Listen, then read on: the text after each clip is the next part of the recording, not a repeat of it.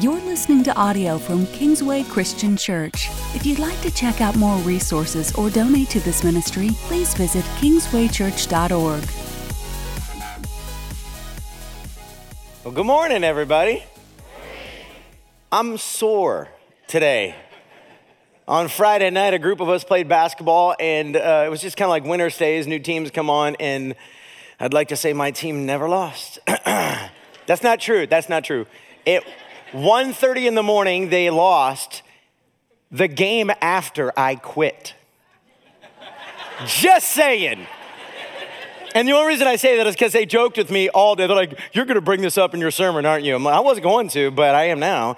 Um, I scored five total points in ten total games, but when I quit, when I quit, they lost. I'm just saying. Well, it's really good to have you here with us today. It was an amazing weekend. I know some of you visiting, you don't really know or get it. It was just, it was fun. It was a blast. And uh, it was cool to get to know some of you and see faces and get to meet some of you that I don't normally get to meet on a Sunday. And it's just great. So, look, anytime you could get away with us on one of those things, it's a great chance to meet other people. And the coolest thing was how many men showed up, honestly, ready to meet God. That was the craziest thing. So, those wives sent your husbands, well done. Don't be surprised if he doesn't come back and talk much about it because he's a guy still. Um, but God began a work, the work isn't done. And so God's got work to do in the hearts of men. And we're still talking about how do we come alongside what God was doing and partner with Him. And this message is going to be one of those. I just want to warn everybody so if you're visiting with us today, we're not going to be um, swimming in the shallow end today. We're dumping real deep. We're just going real deep into the deep end. I decided for today's message to take on perhaps the most or second most complex book in the entire Bible and to give it only one sermon and about a month of study rather than what I would normally put 18 months into like one book. And I feel way overwhelmed. I feel way out of my league. But I've done my homework, I've done my research, and everything I have to say on what I will share, I feel fairly confident in what I'm about to share with you today. I also feel extremely confident that I could lose some of you on accident. And if that happens, if you're here with us today and you're like, I have no idea what that pastor is talking about, I only want to encourage you to come back next week and give me a second chance. If, however, I don't lose you, but you find yourself wrestling with God, you will be just like the people this book was written to. If you have a Bible, you may want to turn here. The book of Ezekiel. Yeah, exactly. Some of you went, ooh, he really is a crazy man.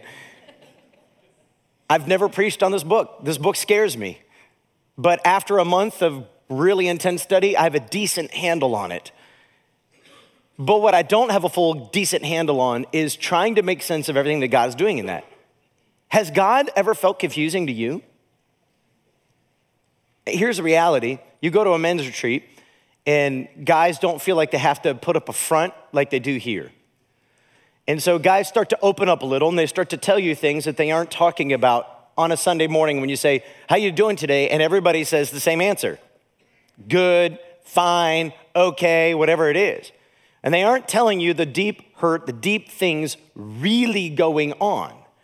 But you go to a retreat and guys start opening up and you find out that sometimes people are confused about what they need to do in their walk with God, people are confused about where they are and sometimes we're confused as to why we're here or how we got here.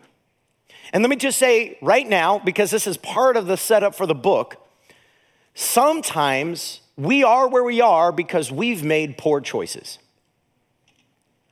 And we want somebody else to blame besides ourselves. Sometimes, however, we are where we are because of other people's choices and we're confused at what God is doing in the middle of it. Sometimes life just happens and God is still yet confusing to us. But I, if I do anywhere decently what I'm trying to accomplish to do today, I hope I can leave you with an anchor for your soul. So before we dig in any further to this book, because we're just going to do a whole bunch of reading for a little bit, I just want to pray. Let's pray. Oh, God. Thank you for this weekend. Thank you for the chance to be in the car with you. Thank you for the chance to sit and worship and be led by a great teacher and great worship team. Thank you for just getting to sit among 120 or 30 men and just hear them sing to you. for the vulnerability that was presented there, the way you broke down walls, allowed men to come before you open. And God, I just pray right here, uh, what started there will carry over into this room. God, I pray right here, right now, that you would bring us to your presence, open our eyes and our hearts, that we would see you for who you are and speak to us. God, there's something I can I could talk, I could talk all day. But if your spirit isn't here, nothing is going to change, nothing is going to happen. So God, may your spirit show up and do your work in us as we desperately, desperately need you to do. We love you and we praise you in Jesus' name. Amen. All right, I'm just going to read and resist every urge that I have to talk. Then we'll come back and talk. Before I read, I want you to hear why I chose this series. Last year, at one point, I was just with the Lord and I said, God, I think I've forgotten just how big you are. And I need you to reveal to me how big you are. So, what happened is, as I was beginning to write this series, the Lord led me to the idea to go and look up what we would call the theophany texts of the Bible. If I haven't already lost you, a theophany is just when God reveals himself in some way or another. And so then we have these different places. We looked at one at Exodus where God comes down on the mountain and we get a little bit of a glimpse of who God is. And we're going to look at one of those right now in Ezekiel chapter 1, and it is hands down one of the most confusing things you're going to see. And I just want you to grasp how confusing it is before I make sense of it. So go ahead, Ezekiel chapter 1, we're going to verse 4. I have the NIV, and everything that I'm reading will be up here. So if you didn't know how to find Ezekiel, no stress, don't worry about it. It'll be up here for you. Ezekiel chapter 1, pick up a verse 4. Excuse me, Ezekiel writes this I looked and I saw a windstorm coming out of the north, an immense cloud with flashing lightning and surrounded by brilliant light.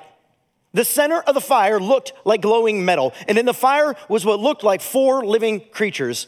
In appearance, their form was human, but each of them had four faces and four wings. Their legs were straight, their feet were like those of a calf and gleamed like burnished bronze. Under their wings on their four sides, they had human hands. All four of them had faces and wings, and the wings of the one touched the wings of another. Each one went straight ahead. They did not turn as they moved. Their faces looked like this. Each of the four had the face of a human being, and on the right side, each of the face of a lion, on the left side, the face of an ox. each also had the face of an eagle. Excuse me. Such were their faces. They had two wings spreading out upward, each wing touching that of the creature on either side. And each had two other wings covering its body. Each one went straight ahead. Wherever the Spirit would go, they would go without turning as they went. The appearance of the living creatures was like burning coals of fire or like torches. Fire moved back and forth among the creatures. It was bright and lightning flashed out of it. The creatures sped back and forth like flashes of lightning.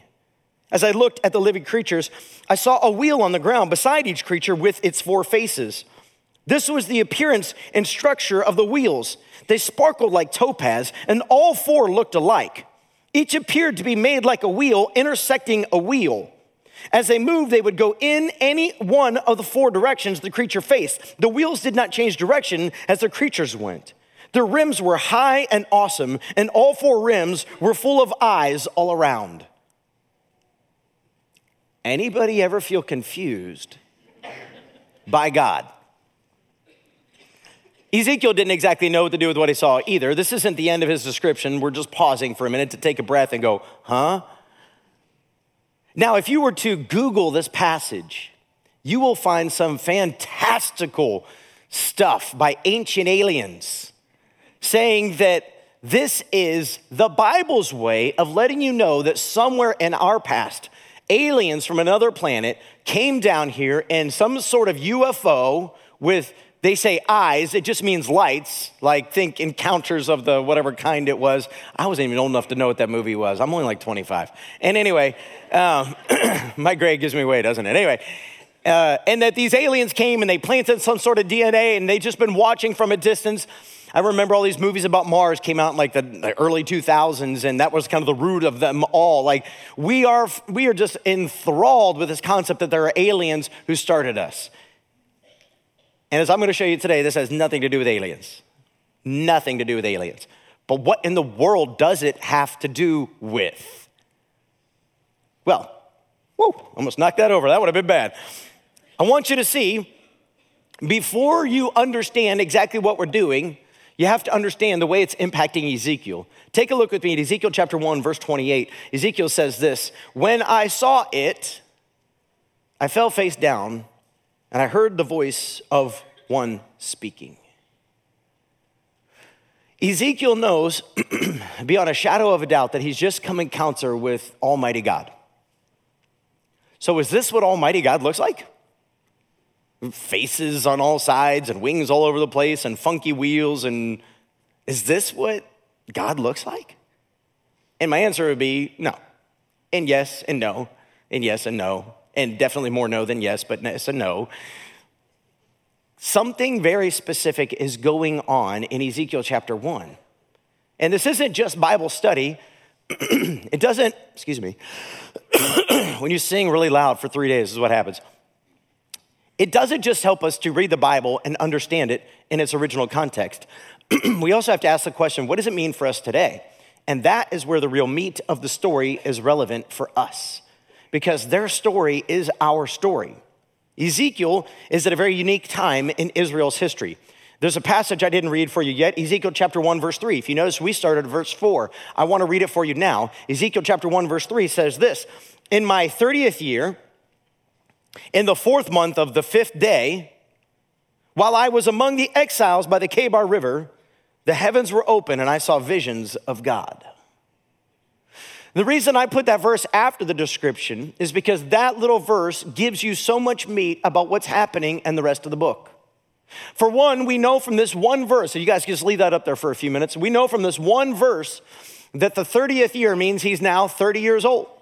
And that's relevant because normally he would be a priest Turns out Ezekiel's a Levite. The Levite was the tribe who served in the temple, and their service began at 30 years old, also when Jesus' ministry began, which is a little interesting note for you when we're looking at Jesus. And his ministry would have began, except for that he's nowhere near the temple. He can't begin a service. How do we know that? Because he's by the exiles by the Chebar River. What does that mean? Well, it tells you where we are in Hebrew history. In Hebrew history, these Israelites were now exiled, captivated, or not captivated, they were uh, seized, I guess you would say, by the Babylonians and carried off into exile. The Babylonians have come in not once, but they're going to come in again and ransack Jerusalem. The kingdom is split into two kingdoms, and if I had time to give a whole uh, entire Old Testament history lesson, maybe I would be able to give you a little more insight. You're just gonna have to trust me. There are northern kingdom and the southern kingdom. It's all part of the Israelite people, the Hebrew people, but they split because the kings got greedy, and that's the short version. There you go.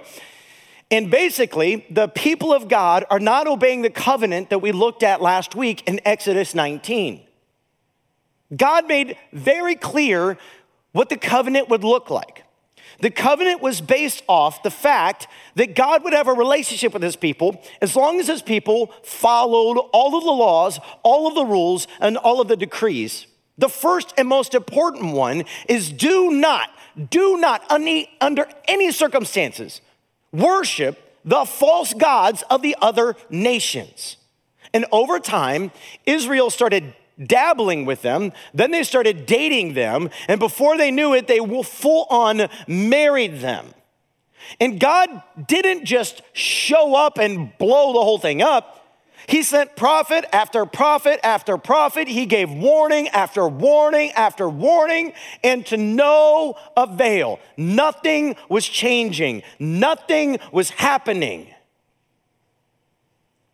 So God allowed Babylon to come in, and He said, Okay, I'm getting out of the way then. I'm getting out of the way. I'm gonna let these people do to you as they do to everybody. And they did. And it was bad. But it was gonna get worse. And that's part of the point of this book. See, if you get nothing else out of today, but I really hope there's at least one or two things you really get, but this is the first one I want you to get, okay? God longs for a people who will live for him. That's what God longs for. If we were going to study just the book of Ezekiel, first of all, it would probably take us four to 12 weeks. When I did Revelation, I'm, I'm so glad that I could say as a pastor, I did Revelation. Like, hey, I got that one done. You ever want to hear it? Go back, because I don't necessarily know that I want to go back to it again. But if we were going to study the book of Ezekiel, it would take us easily, easily eight to 12 weeks of doing it week in and week out, week in and week out, and giving it 45 minutes or more. And in order to set up the true book of Ezekiel, you know where I would have to go first? I'd have to go all the way back to a garden in Genesis chapter 1, 2, and 3. And the reason I have to take you back there is because when God made this beautiful garden, He made it all. He put the, the stars in their place and the planets in their place, and He put the, even the garden in its place. It says God made a garden. Then He took the dust from outside the garden, He made Adam, and He put Adam in the garden. Adam did nothing but show up. Then He took out of Adam part of Himself and He made Eve. And Eve just shows up. And it literally says over and over and over, they're naked and have no shame. Naked and have no shame. That's powerful statement. And they walk with God, and God gives them a rule. He says, Hey, you guys, obey me. But there's only one rule just don't eat of this tree. And they don't obey. And what's fascinating is what direction do the Israelites go at that point? Out of the garden in the direction of Babylon. And the journey of God is to bring his people out of wherever they are and back toward himself. Everything in the Bible, from Genesis to Revelation, New Testament, Old Testament, is God drawing people back to himself. And that's what's happening in the book of Ezekiel but it's coming through some of the most grotesque and painful situation and stories the Israelite people will have known at any point in time in the entire Bible. In fact, all of this is coming as a byproduct of God keeping his word. We have a word keeping God. And that is amazing, by the way. I mean, it's terrible when you're being disciplined, but it is phenomenal when you need to know is God faithful? Is God gonna fail me? Is God gonna show up? When I am at my most desperate point in all of life, can I trust him? And God reveals over and over and over again, he is a faithful, covenant keeping God. And everything he says he will do, he will do. So, what is he doing with these exiles by the Chebar River? All of this comes out of, there's more than one passage. I'll show you one of them. Leviticus chapter 26. By the way, at the men's retreat, you men, I told you Leviticus 24. I told you the wrong chapter. So if you read it, it made no sense. Leviticus 26. Here's part of it. Part of the covenant with God was, I'll be your God, you be my people. Here's my laws and here's my decrees. But verse 14 says this But if you will not listen to me and carry out all these commands, and if you reject my decrees and abhor my laws and fail to carry out all my commands and so violate my covenant, then I will do this to you. I will bring on you sudden terror, wasting diseases, and fever that will destroy your sight and sap your strength. You will plant seed in vain because your enemies will eat it. I will set my face against you so that you will be defeated by your enemies. Those who hate you will rule over you, and you will flee even when no one is pursuing you. What God is beginning to describe to the Israelites is the nature and the relationship of the covenant. I will be your God, you will be my people. As long as you live with me and you stay in me and you remain in me, I'm gonna take care of you. I'm gonna always make sure you have what you need. This is how things like the year of Jubilee, where every 49 years they just take a year off. Like, so every seven years is a Sabbath. Like, you don't work the land, you just let it sit. It's because God says, don't worry about it. The land will produce enough for you, even if you don't work it. You're gonna get a whole year off. Imagine your company saying that. And then in the year of Jubilee, in the 50th year, so every seven sevens be 49, in the 50th year, you get another year off. All debts are erased. Everybody gets to go back to zero and start over. So, two years in a row of Sabbath, and as far as we know, the Israelites never saw the year of Jubilee. Why? Because they failed to keep the covenant over and over and over and over and over and over and over. And God is just looking for somebody who will live for him. Isn't there anybody out there who will obey me? God promises if you read it, I'm only reading you the part where God says, if you don't, here's what's gonna happen. God, if you do, I'm gonna bless you like you've never seen, you've never known. I'm gonna take care of you, I'm gonna provide for you. Just keep loving me.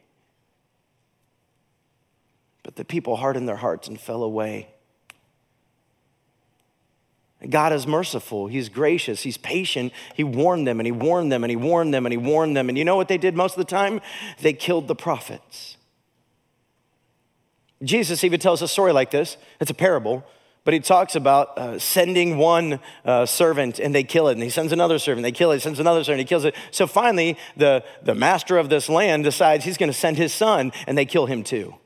Do you know what that's a connection to? The history of the people. Every time a Jeremiah shows up, every time an Isaiah shows up, every time an Ezekiel shows up, nobody will listen to the guy. The son will show up. They won't listen to him either. Instead, they harden their hearts and refuse to believe. If you keep reading in Leviticus, it gets worse, by the way. Please don't do that right now. It's just going to ruin you. But God says in Leviticus 26, and if you don't do this, then I'll do this. And then if you still won't listen to me, then I'll do this. If you still won't listen to me, then I'll do this. And it gets really bad. Really, really, really bad. By the time you get down to verse 27, it says stuff. I didn't want to put this on the screen because I didn't want it to stick in your brain as much. It says stuff like this. And in spite of this, if you still don't listen to me, but continue to be hostile towards me, then in my anger, I'm going to be hostile towards you. And I will, I myself will punish you for your sins seven times over. Seven being the perfect, complete number in the Bible. So completely, I will punish you. You will eat the flesh of your sons and the flesh of your daughters. I will destroy your high places. I will cut down your incense altars and pile your dead bodies on the lifeless forms of your idols, and I will abhor you. I will not, I will no longer love you. I will hate you. I will turn your cities into ruins and lay waste your sanctuaries. I will take no delight in the pleasing aromas of your offerings. I myself will lay waste the land so that your enemies who live there will be appalled. I will scatter you among the nations and will draw out my sword to pursue you. Your land will be laid waste and your cities will lie in ruins. I, I don't know how to say this, guys. We live in a world, nobody wants to hear that God judges us. And we're actually told in the last days, love will grow cold and people will turn away from truth to hear only what their itching ears want to hear. But sometimes, as a pastor, I feel the burden that God placed on Ezekiel in chapters two and three and four. God tells Ezekiel, Here it is, Ezekiel. Actually, I think it even goes into chapter five. He says, Ezekiel, I'm going to tell you what to say to these people, and if you don't say it, it's your responsibility. So if there's a man who's living in unrepentant evil and you tell him what you're supposed to tell him and he repents, great. But if he doesn't repent, that then he will be punished for not repenting. But Ezekiel, if you don't tell him exactly what I tell you to tell him, then he will still be punished for doing what he's doing, but you will also be punished, his punishment for failing to do what I told you to do. And sometimes that's the burden of being a pastor is the reality of trying to deliver God's word in such a way that I'm honest with what it says, even though it's hard and even though it's uncomfortable and people don't want to hear it and they might send you emails. Thank God I live in a country where email might be the worst that I get. But listen, I'm, I'm telling you this because I love you. And man, I need another half hour. I'm looking at this clock going, oh man, we don't care about the kids today, right? They'll be fine. We'll just carry them over to the 11. I'm joking, but I gotta move. But there's a lot more to say. But what you need to get is this is the relationship. But listen, I told you last week, and you may miss this if you're visiting with us today. I told you last week, the whole point of the series is to look at the Father so then we could look at the Son. And we're about to look at the Son, but we got to finish looking at the Father. Let me try to put a little handles on what you've seen so far. What is happening? Let me show you a few quick images and I'll try to explain these. These are ancient Babylonian iconography, I think it's called. These are things you would find in ancient Babylonian worship. You'll notice in this particular image, long legs, it was in the, the description, a face on all four sides. Go to the next one. What you see here is beings underneath a platform with a God on top and beings underneath. We're going to read that in just a second in Ezekiel 1. Here's another picture. We see kind of the same thing animals underneath, platforms on top, wheels involved. This is all ancient Babylonian worship stuff. And the reason that's relevant is because what you just read in Ezekiel 1, and oh, by the way, it's repeated again in Ezekiel chapter 10 is God's way of saying something tremendously important. It's God's way of saying, though you're in captivity, though you're experiencing great pain, though you don't understand what's happening, though it looks like Babylon has won, though it looks like I've quit on you, none of that is true. None of that is true. Take a look at the rest of Ezekiel's image, chapter 1, verse 20. Wherever the Spirit would go, they would go, and the wheels would rise along with them, because the Spirit of the living creatures was in the wheels. When the creatures moved, they also moved. When the creatures stood still, they also stood still. And when the creatures rose from the ground, the wheels along with them, because the spirit of the living creature was in the wheels. This is so critical to understanding what's happening. What Ezekiel has been describing for you, what God allowed him to see was these some sort of angelic being carrying on. You're going to see this in the next few verses. I'm just telling you before you hear it, so you can hear it and then go, oh, seeing some sort of platform, and on top of the platform is a throne, and on top of the throne is God Himself. In other words, what God is saying in this image is even though the false gods of the false nations seem to be winning the day, they're not. I am still seated on my throne. And he's using all the imagery of ancient Babylon to mock them and to say, I'm in control. And I wish if I had more time, I'd go into the image. But a couple things I want to point out about the image itself. Notice it has the face, each of the faces. We've got an eagle, and we've got an ox, and we've got a, excuse me, a human, and we've got another one that I'm totally forgetting. Thank you, a lion. I'm glad you're listening. And a lion. Each of these animals is the king on the earth of its domain. The eagle of the air, the lion of the jungle, the human of it all, so to speak, and the ox of agricultural. We're talking about an agricultural society. So even in the faces that are shown, Ezekiel sees who's over all of it. The one on the throne, he's on top. So even when the things of the world seem to be raging out of control. And oh, by the way, Babylon worshiped all of these things. But even when it looks like everything is lost and out of control, the one who sits on the throne is still seated on the throne. That's the point of the image. See, in this little verses we just read, and the Spirit is in the wheels. And we're told in the New Testament, we're gonna spend five weeks here in a few weeks, we're gonna spend five weeks in a row just studying the Spirit. And it's not enough time, but it's all we got.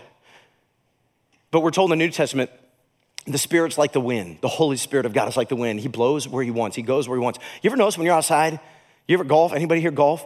You know how you figure out which way the wind is blowing? You pick up the grass and you, you drop it, and whichever way the wind blows, that's the way it's going. And then you step up to hit your ball and you feel the wind switch direction. And that's why I'm a bad golfer. It's the wind's fault.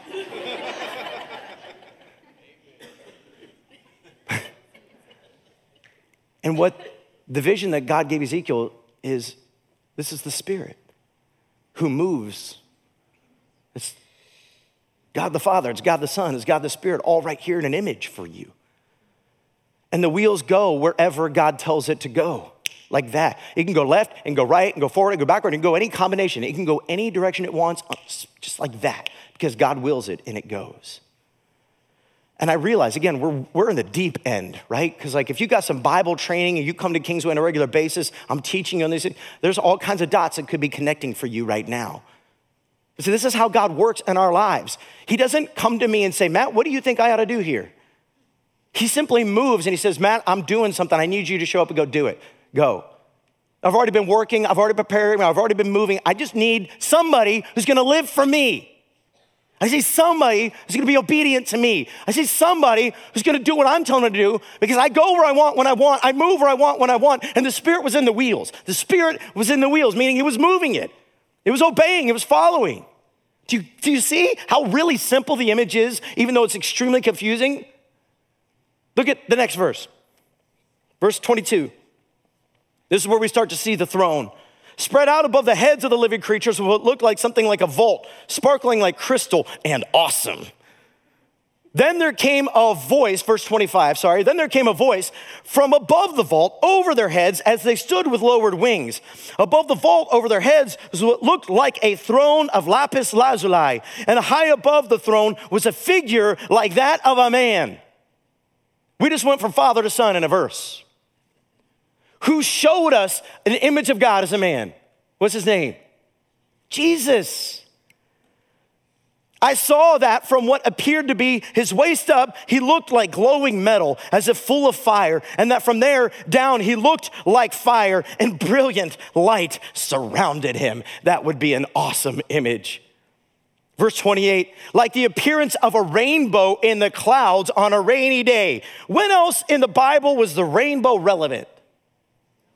In Noah's story where God judged sin and wiped it out, but didn't end the story. He could have, maybe you could argue he should have, but he didn't. Because God's been looking for one thing this whole time someone who will be obedient and live for him. But over and over and over again, from Genesis to Exodus to Leviticus to Numbers to Deuteronomy to Joshua to Judges to Ruth, I don't need to keep going. You get where I'm going all the way through. He can't find anybody who will live for him. But God sends a flood, wipes out all the evil, starts over, sends a rainbow. You can still trust me. Here's a new covenant for us. I'll never do this again. I'll never judge in this way again. But he's still looking. He can't find it. He can't find it until almost 2,000 years ago. Jesus shows up. And at 30 years old, he begins his priestly ministry. And he lives every day of his life in full submission to the Father. Even when he doesn't have a place to lay his head, even when life doesn't make sense, even in a garden where God seems confusing, he just keeps living for God. And maybe more than anything, that's what we need to know. So when God is most confusing, we have to trust He's good and He's doing something.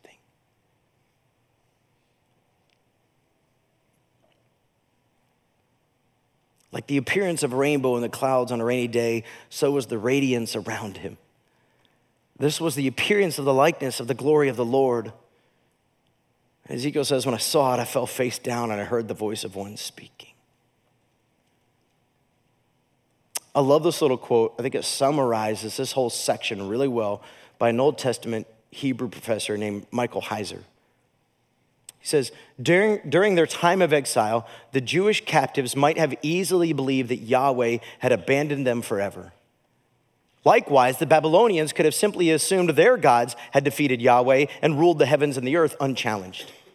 But Ezekiel's imagery sends a message to the Jews in exile and to their Babylonian captors. Both assumptions are flawed. Yahweh has not been defeated, nor has he turned away from his people Israel. He remains seated in his chariot throne at the center of his domain, the entire cosmos. When we read Ezekiel 1 through ancient eyes, we could feel the same hope today. Even in the midst of difficult circumstances, we can know that an all powerful God is active and present in our lives. Man, that's such a good word. I ought to just stop the sermon right here. I mean, I'm out of time. Do you think I could get a few more minutes? Brett, I'm not asking you. Joking. I need to show you a little bit more in the book. Because everything I just said is true, but it doesn't resolve your problem and my problem.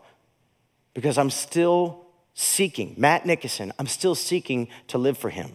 I'm still seeking to be obedient to him. But I got a problem.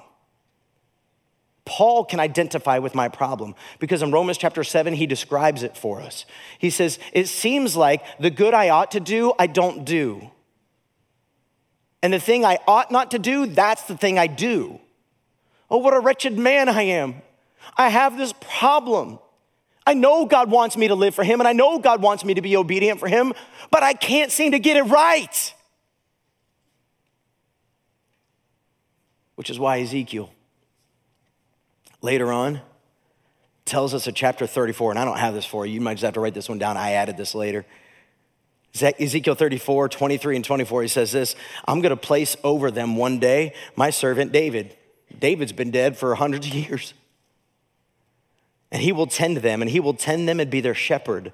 I, the Lord, will be their God, and my servant David will be prince among them. I, the Lord, have spoken. In other words, even though I've carried you off in exile, even though he prophesies in those first few chapters, the temple is going to be destroyed, even though it's going to look like you've lost, even though everything is going to be horrible and painful, one day, one day, one day, I'm sending a new king. He's going to be a shepherd, and he's going to love you and care for you, and he's going to watch over you, and his name is Jesus.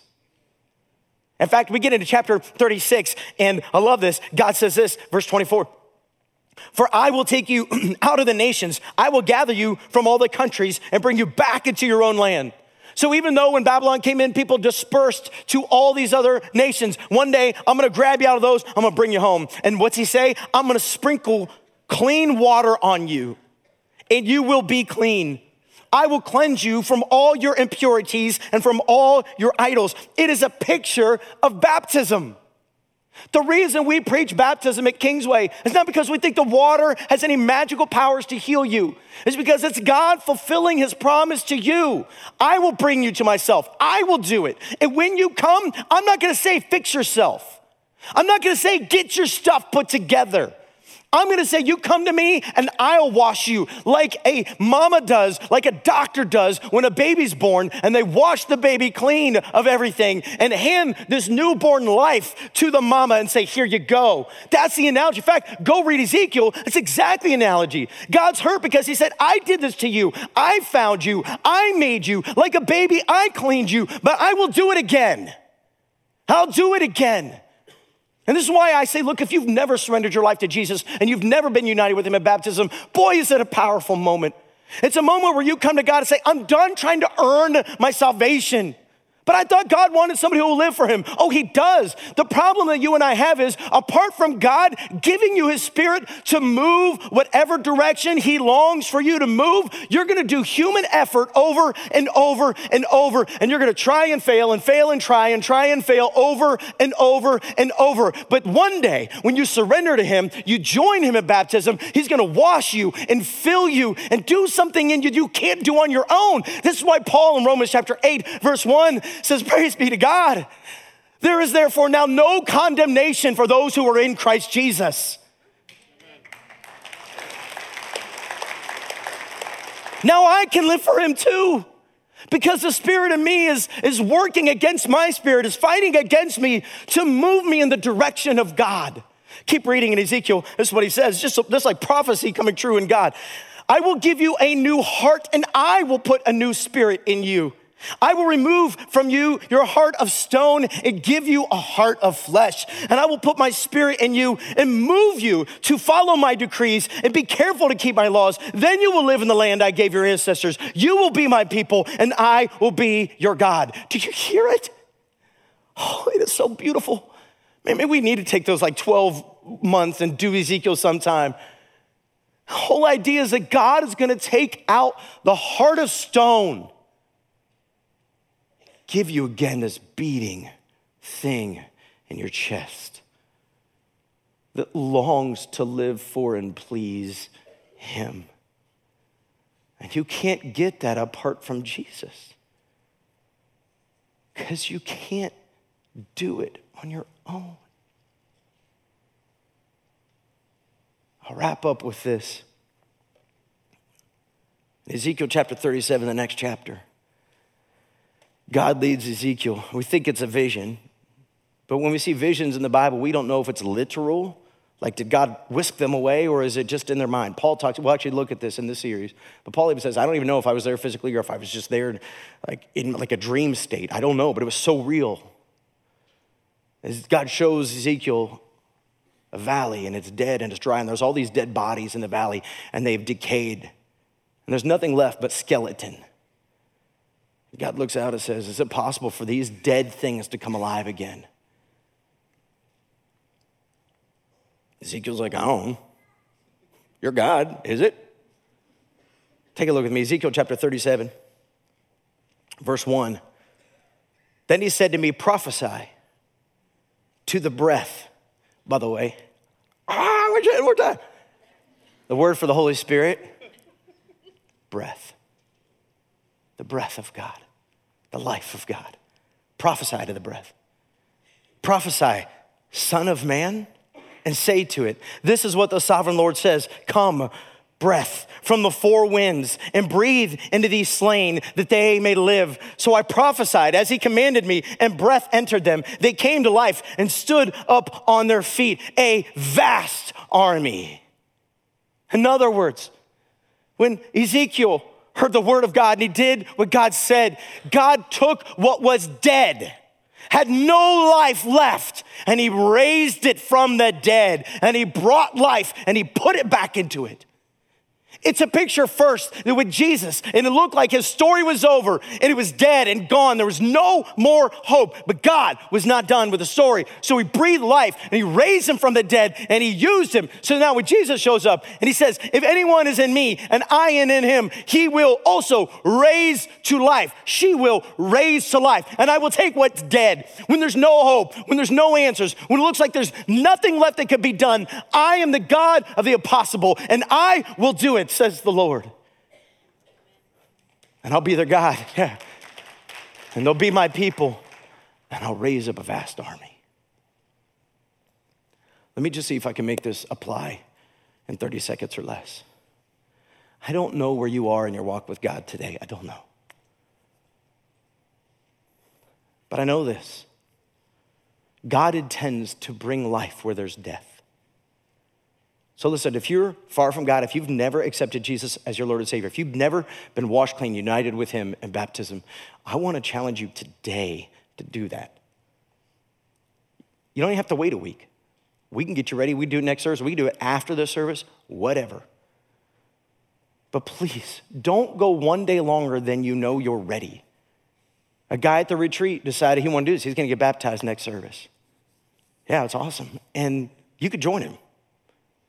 And when he went home and told his wife, she said, I want to do it too. She wants to get baptized next week. Listen, don't wait one minute longer to let God raise your life from the dead.